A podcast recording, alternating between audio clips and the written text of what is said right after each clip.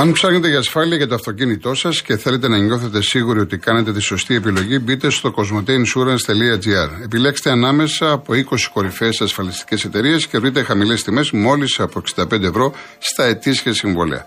Μην ξεχνάτε, οι έμπειροι ασφαλιστικοί σύμβουλοι του Κοσμοτέ Insurance είναι πάντα δίπλα σας να σας συμβουλεύει και να σας καθοδηγεί για ό,τι χρειαστείτε για την ασφάλεια, τη βλάβη ή το ατύχημα του αυτοκινήτου σας.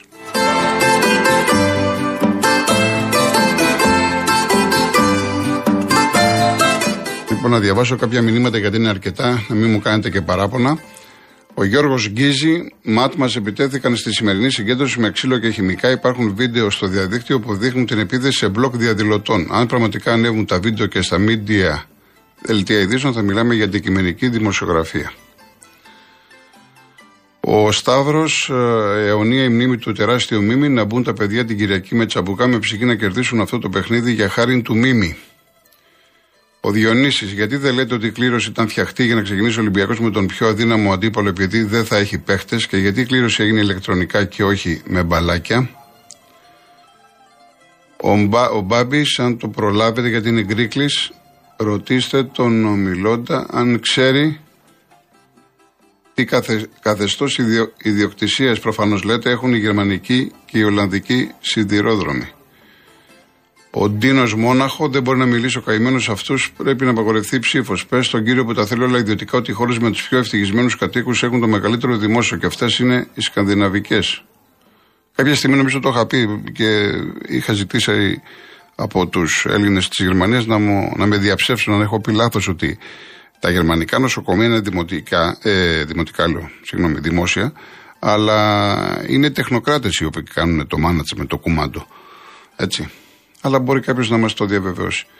Ο Ιωάννης Πάτα, πείτε στον κύριο Πάνο, μόνο αυτό αν όσα μας λέει ισχύουν για τις ιδιωτικές τράπεζες, θα έπρεπε όλες να είχαν βάλει λουκέτο και όχι να μας έχουν πτωχεύσει όλους, ώστε αυτές να λειτουργούν σε βάρος μας και υπέρ των ιδιωτών μεγαλομετόχων τους. Γεια σου, Ηρακλή, να πάρουν να πάνε μια βολτίτσα ήλες για το νέο. Σταμάτιος, άλλο μη κερδοφόρος επιχείρηση και άλλος ζημιογόνος επιχείρηση. Ο προηγούμενος ομιλητής τα μπέρδωσε Σιλικάκη, η πρώτη λειτουργεί με υγιεινή τρόπο, μια και πληρώνει μισθούς και έξοδα από τα έσοδά της. Ο Πάνος, στα συλληπιτήριά μου στην οικογένεια της ΣΑΕΚ για το μέγιστο Παπαϊωάννου όσον αφορά στα play-off, εγώ σε αντίθεση με όλους εσάς θεωρώ ότι η κλήρωση δεν ευνοεί τον Ολυμπιακό. Μπορεί να σου φαίνεται αιρετική η άποψή μου, όμως είδομεν. Εξαρτάται πώς το βλέπει ο καθένας. Η αρχή είναι πολύ καλή για τον Ολυμπιακό, το τέλος δεν είναι καλό. Ε, άμα κάνει μια γκέλα στην αρχή, ε, λογικό είναι. Ο κύριος Ηλίας, δεν μπορώ να καταλάβω γιατί κανένας δημοσιογράφος δεν λέει ότι ο Μίμης είχε ψηφιστεί το είκοσι ως καλύτερος ποδοσφαιριστής το είκοσι. Και τώρα, και προηγουμένως το είπα εγώ, και όλες οι εκπομπές, όλοι το λέμε και όλοι το γράφουμε. Για όνομα του Θεού. Η κυρία Δέσπινα, θα αναφερθώ στα περί ιδιωτικοποίησης προηγούμενο Κροατία. Ας μας απαντήσει με ποια έσοδα θα πορευτεί αυτή η χώρα που έχει πουληθεί όλος ο πλούτος της και δεν αναφέρουμε στο τεράστιο πρόβλημα ποιότητας παροχής υπηρεσιών που ο ιδιώτης θέλει μόνο να εισπράττει με μηδενικές επενδύσεις για συντήρηση και ποιότητα. Αγοράζουν κάτι μέχρι να διαλυθεί πλήρως. Και πάνε αλλού. Παράδειγμα, Γαλλία και Αγγλία που επιστρέψανε στις κρατικοποιήσεις αφού κατεστράφει το νερό από τους ιδιώτες.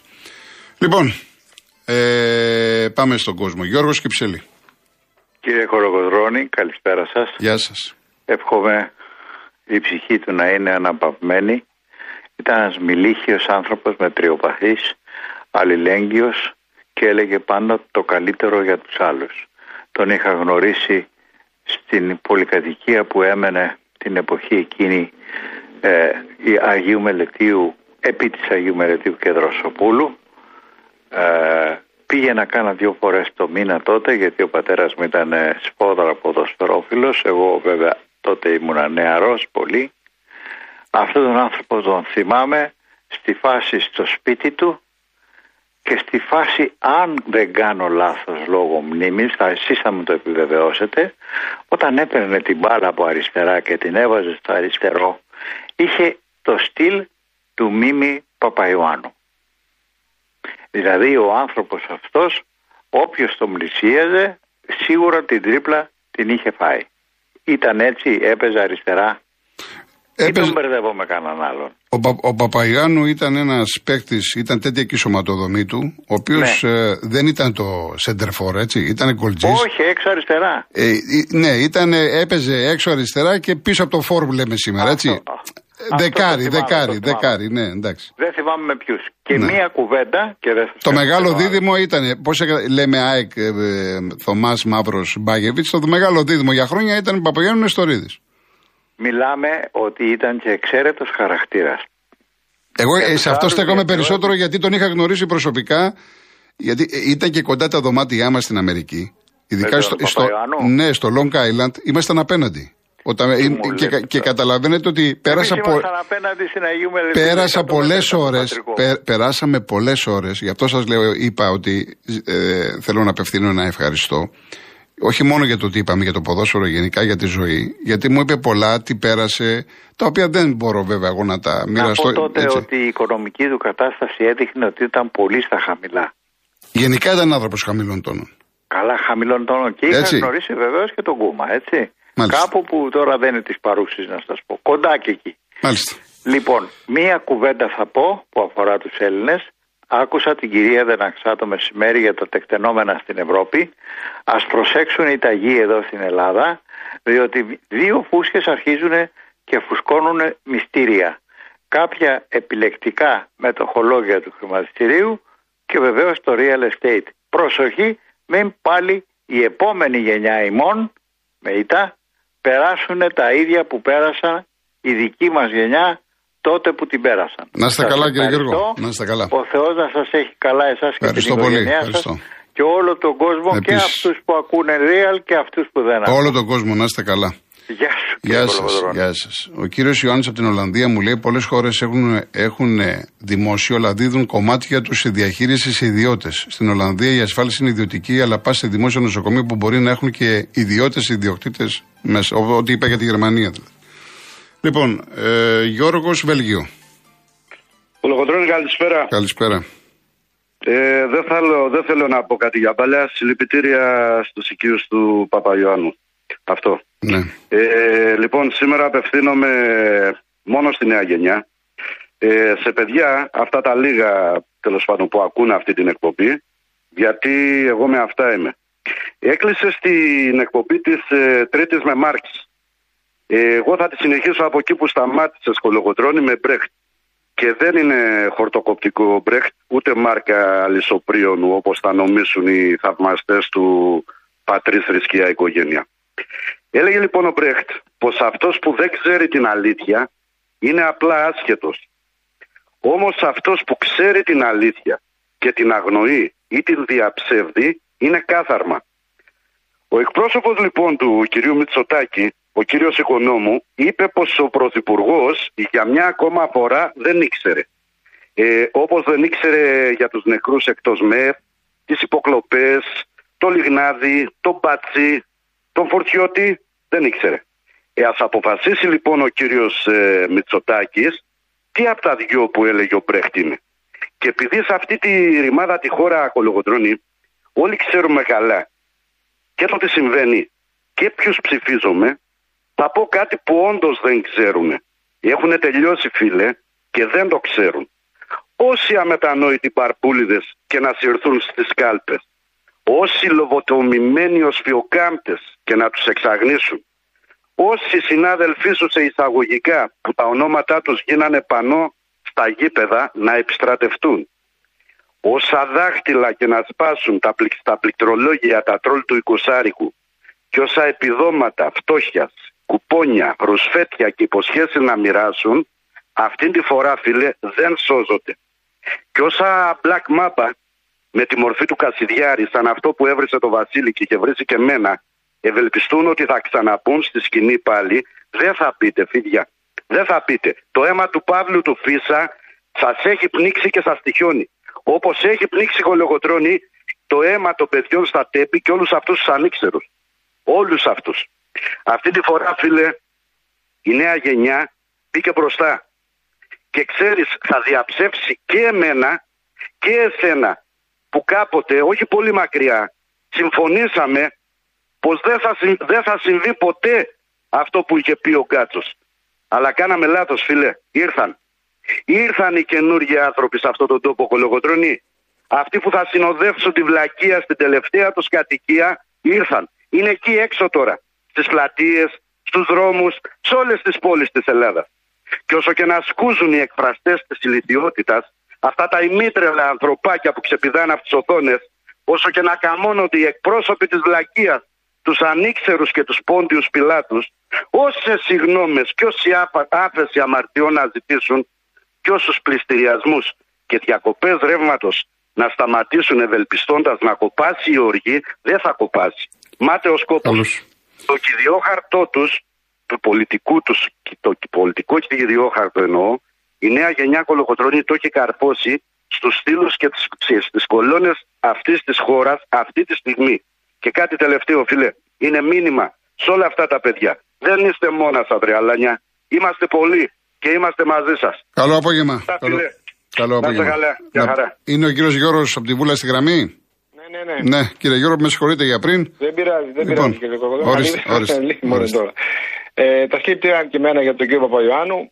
Ήταν, ε, κανονικά πρέπει να είναι πρότυπο ο κύριος Παπαϊωάννου και σαν αθλητής και σαν ε, ε, άνθρωπος γενικά για την κοινωνία, ε, για μας, για όλους γενικά. Ε, το διακατέχαν ηθικές αξίες και δυστυχώς δεν έχουμε πολλούς τέτοιους με ηθικές αξίες σήμερα. Λοιπόν... Ε, θέλω να πω για, μετά συνέχεια για τα, αυτό που έγινε γενικά στα ΤΕΠ με τα παιδιά και όλα αυτά. Πώς, κύριε Κολοκοτρώνη, να μην συνεχιστεί αυτή η κατάσταση και αυτό κακό το οποίο συμβαίνει στην πατρίδα μας. Όταν είναι ανή, οι υπουργοί ανίκανοι να διαχειριστούν, ας πούμε, γενικά τη θέση την οποία τους τοποθετεί ο γενικός λαός εκεί. Και έχουν από δέκα συμβούλους, οι οποίοι ό,τι και αν τους πει ο σύμβουλος δεν μπορεί να καταλάβουν. Όταν κάποιος δεν ξέρει. Είναι, δεν γνωρίζει γενικά βασικά πράγματα. Ό,τι και ο σύμβουλος του λέει κάτι, δεν θα το καταλάβει. Δυστυχώς οι υπουργοί στην Ελλάδα τους τοποθετεί ο κάθε κυβερνήτης αναλόγως τι λέει. Έχουμε στην Άρτα, έχουμε στη Μεσσηνία, έχουμε ξέρω εγώ στη Θεσσαλονίκη. Δηλαδή πώς παραπονωμό σε νομό. Και όχι πόσο άξιος είναι κάποιος δηλαδή, για να γίνει υπουργός σε αυτή τη χώρα. Δυστυχώς έγινε τώρα με τον ΑΣΕΠ ένας διαγωνισμός. Και δώσανε εκατός χιλιάδες παιδιά. Πώς είναι δυνατόν τελικά, τελικά σε αυτή τη χώρα να όταν τελικά τα νέα, αν είδατε πρωτοσέλιδο και άλλες εφημερίδες, δεν έγινε σωστά ο διαγωνισμός. Και λένε γενικά θα το καταργήσουν, θα το σταματήσουν, να μην λέει, να καταργηθεί. Δυστυχώς δεν γίνεται. Λέει θα πάρουν από αυτά τα παιδιά. Πώς είναι δυνατόν αυτά τα παιδιά για, το, για τη δημόσια διοίκηση όταν τελικά ένα, ένα, ένα διαγωνισμό του ΑΣΕΠ που λέμε όλοι για ΑΣΕΠ, ΑΣΕΠ και αυτό έγινε. Δώσαν τα θέματα στην επαρχία, τα πήρανε κάποια παιδιά, ίσως δικά τους παιδιά και τελικά θα πάρουν τα δικά τους παιδιά πάλι. Κατά αυτόν τον τρόπο. Και μετά λέμε ότι ο ΑΣΕΠ είναι ένα μέσο να, να, να διαγωνιστούν τα παιδιά σωστά. Αυτό ήθελα να πω. Καλό ότι είναι ένα διαγωνισμό ο οποίο τα παιδιά μας δυστυχώς θα φύγουν πάλι στο εξωτερικό. Να είστε καλά κύριε Γιώργο. Ευχαριστώ. Γεια σας.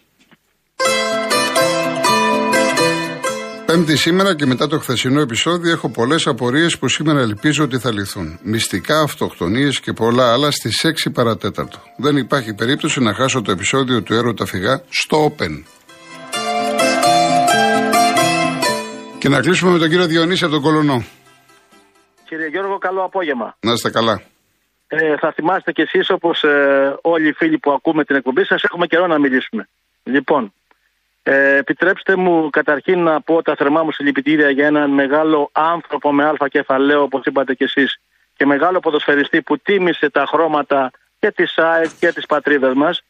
Ο Θεός να τον αναπαύσει και ε, κα, καλή δύναμη στην οικογένειά του.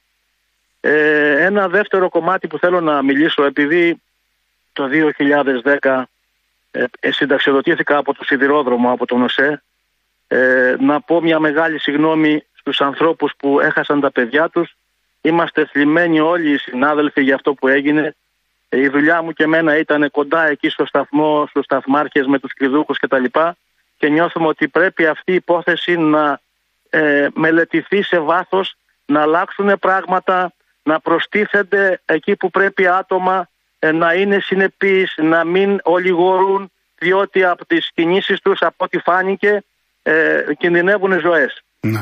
Ε, ένα τρίτο κομμάτι που θέλω να σας πω τώρα και με προβληματίζει πάρα πολύ, που ξεκινάει βέβαια πάλι από το σιδηρόδρομο, είναι οι κλοπές, οι κλοπές των ευγενών μετάλλων, του χαλκού παράδειγμα που υπάρχει στο σιδηρόδρομο. Αυτό κύριε Κολοκοτρώνη, επεκτείνεται και σε άλλα θέματα που αφορούν και τους πολίτες με, με άλλα ε, ε, αντικείμενα. Ναι. Ε, θα, θα έχετε ακούσει, θα έχετε παρακολουθήσει και εσείς φίλους σας που τα συζητάνε, χάνονται από τα αυτοκίνητα μπαταρίες και καταλύτες. Καταλύτες, ναι. Έτσι. Εγώ ήθελα να ήξερα, έξω από κάθε Υπουργείο είναι τριάντα, σαράντα, πενήντα σύμβουλοι διαφόρων ειδικοτήτων με ανάλογους τομείς, ας πούμε, που συμβουλεύουν τους υπουργούς και νομοθετούν. Εκτός από την καθυστερημένη, ας πούμε, αλλαγή του νόμου από πλημέλημα σε κακούργημα, κύριε Κολοκοτρώνη, και ειλικρινά παρακαλώ κάποιος να ακούσει το βρόχο που με πνίγει. Πρέπει τα ευγενή μέταλλα, οι μπαταρίες και τα ε, καταλύτες να κατατίθεται εκεί που πρέπει και να κρατάνε τα στοιχεία οι αρμόδιες ε, εταιρείες, ούτως ώστε να υπάρχει εισρωή και εκροή. Δεν μπορώ εγώ, ας πούμε, τώρα σαν άνθρωπος να πηγαίνω είκοσι μπαταρίες μαζεμένες. Πού τις βρήκα? Ο άλλος καταλύτη, ο άλλος χαλκό. Με αποτέλεσμα αυτός ο τζίρος των επτά οχτώ εκατομμυρίων ευρώ το χρόνο που ακούμε όλοι στα κανάλια και στα ραδιόφωνα γύρω από το χαλκό, έτσι, πρέπει να προστατευτεί, να προστατευτεί και να μάθουν οι φίλοι, οι φίλοι αυτοί που τα κάνουν αυτά, οι οποίοι διακόσια χρόνια, τριακόσια χρόνια στην Ελλάδα δεν έχουν προσαρμοστεί ακόμα με τα δεδομένα και δεν θέλουν να καλουποθούν να δουλεύουν μεροκάματο. Πάνε και κάνουν αυτά. Και επιτέλους να πάψει αυτό το κακό. Βέβαια έχει μεγάλη ευθύνη το Υπουργείο ε, Δημόσιας Τάξης, το, ε, το, το προστασίας του πολίτη, διότι και στο, στην πατρίδα μου κάτω στον νομό Ηλίας εκεί γίνεται ένας χαμός. Μέρα μεσημέρι μπουκάρουν στα σπίτια. Ο κόσμος πάει στα, στα χωράφια του και γυρίζει το, το απόγευμα και βρίσκει τα σπίτια τελειωμένα. Θα πρέπει να προδειφτούν ε, ίσως αστιφύλακες, ίσως τα ΕΚΑΜ που εδώ στην Αθήνα κάνουν άλλη δουλειά, η οποία δεν έχει καμία σχέση με αυτό, να περνάνε κατά καιρούς από τους νομούς και να ξεκαθαρίζουν αυτή την κόπρο του Αυγίου, η οποία μας έχει αναστατώσει. Μάλιστα. Λοιπόν, αυτά είχα να σας πω και εύχομαι κάποιοι καλά να ακούνε, κύριε Γιώργο. Εντάξει. Να ακούνε κάποιοι, γιατί είναι τραγωδία αυτή η κλοπή. Και τώρα άμα τους λείψει ο χαλκός με το, την αλλαγή το, της νομοθεσίας, θα στραφούν σε άλλα μέτρα αυτή. Θα κλέβουν άλλα πράγματα και καήκαμε. Καλό σας απόγευμα. Χίλια ευχαριστώ πολύ. Καλά. Γεια σας, κύριε Γιώργο. Λοιπόν, ο Βαγγέλης, να γίνει ο τελικός στο Μαδεσσαλικό που πλακωνόντουσαν παοξίδες και αεξίδες στην πεζογέφυρα και από θάμα δεν είχαμε τρινήσει θύμα. Χίλιες φορές το ΆΚΑ που ναι, μένει είναι πιο ασφαλές γήπεδο. Συμφωνώ, τα έχω πει και εγώ εκατό φορές. Η κυρία Παπαϊωάννου, μόλις άκουσα, δεν κάνω λάθος, ότι Μεγάλη Πέμπτη θα έχει αγώνα. Πριν λίγα χρόνια τέ, τέτοιες εκδηλώσεις δεν γινόντουσαν. Μεγάλη Εβδομάδα υπήρχε σεβασμός. Μία εβδομάδα είναι, δεν μπορούν να περιμένουν. Μετά μας ενοχλεί η ιδέα της Ισλαμοποίησης της Ευρώπης. Αν κατάλαβα λάθος, συγχωρέστε μου, όχι, δεν κατάλαβατε λάθος. Μια χαρά ακούσατε. Ε, Νίκο, μην το υποβαθμίζουμε το βολί. Μην το, εντάξει, εσύ μπορεί να το υποβαθμίζεις, δεν χρειάζεται να το, να το υποβαθμίσουμε. Ευρωπαϊκή κούπα είναι, έτσι. Λοιπόν, οι Ιορδάνοι μου έχουμε αναφερθεί στους. Ε, στους σταθμούς μέτρο. Γιώργο μου, δεν έχω... Εγώ είμαι ένας άνθρωπος που πολύ εύκολα θα πω το δεν ξέρω και αν θα κάνω λάθος πολύ εύκολα θα πω και το συγγνώμη. Δεν έχω προβλήματα. Εγώ το βράδυ κοιμάμαι και κοιτάζω και τον εαυτό μου στον καθρέφτη. Ε, δεν έχω την ανάγκη να νιώσω να πω με συγγνώμη από την ΑΕΚ, διότι στην ΑΕΚ φέρομαι άψογα, όπως στην κάθε ΑΕΚ. Τώρα από εκεί και πέρα λες εσύ να ζητήσω εγώ συγγνώμη. Δεν έκανα κάτι εγώ να ζητήσω συγγνώμη. Απαι, απαιτή, απαιτήσατε να κλείσω ένα τηλέφωνο, ένα δεύτερο τηλέφωνο. Έχετε κάνει ένα κυπριακό, ένα τηλέφωνο. Ένα τηλέφωνο το έχετε κάνει κυπριακό. Δεν στέκεστε στα άλλα εκατό, στέκεστε στο ένα. Λοιπόν, να δούμε κάποιο άλλο. Μιχάλη μου, ευχαριστώ πολύ, την είδα τη φωτογραφία. Είναι λυπηρό όταν βλέπεις αυτές τις σκηνές. Ε, τι άλλο να πω, εντάξει. Ο Βασιλικός, τέλος στα μέτρα για την πανδημία, ανακοίνωσε ο Πλεύρης, γιατί μεθαύριο φτάνουν στην Κέρκυρα Κυριάκη Χουρασγερόπλια και αρχίζουν και τα τσάρτερ προς τη Ρόδο. Από Νοέμβριο πάλι οι μάσκες και τα νέα μέτρα, πρόστιμα κλπ. κλπ. Λοιπόν, κάτσε να δούμε κάποιο άλλο, το οποίο δεν έχω διαβάσει, γιατί είναι κάποια που δεν τα έχω διαβάσει. Ε, εντάξει, γεια σου Γιάσονα, δεν θέλουμε να το χοντρίνουμε τώρα, έτσι. Ε, λοιπόν, ο κύριος Λοΐζος, συμφωνώ λέει με τον Γιώργο, μακάρι να υπήρχαν σε όλα τα ραδιόφωνα φωνές από τον Γιώργο και να συνεχίσω για το πρόβλημά μου, όχι μόνο δικών μου, όλων αυτών των οποίων είμαστε αμαία. Θέλουμε προνοιακό επίδομα. Είναι δυνατόν να μην αναδειχθεί ότι θα παίρνουμε ένα επίδομα και να μην πάρουμε και την αύξηση των επτά κόμμα πέντε τοις εκατό? Λοιπόν, α, ναι, εντάξει κύριε Λοΐτσο, τα άλλα δεν, δεν πολύ διαβάζονται, αλλά κατάλαβα το, και νομίζω ότι το μετέφερα όπως ο Βαγγέλης. Αχ, να έχει και η Ελλάδα μια απικία τύπου κοκκό, μάλιστα. Ο Πανάθας δεκατρία, στο Τσουλού τρεις Ιταλικές, δύο Αγγλικές, μια Γερμανική, μια Πορτογαλίας και Ισπανική, και λέει για τη Μίλαν Βασίλισσα και πάλι. Το βλέπω ότι κομματάκι δύσκολο για τη Μίλαν. Αλλά μετά από δεκαεπτά χρόνια ξαναείδαμε τρεις Ιταλικές. Μίλαν, Ίντερ και Νάπολη. Έτσι. Εγώ, σαν Τσέλσι, θα ήθελα μία από τις τρεις Ιταλικές.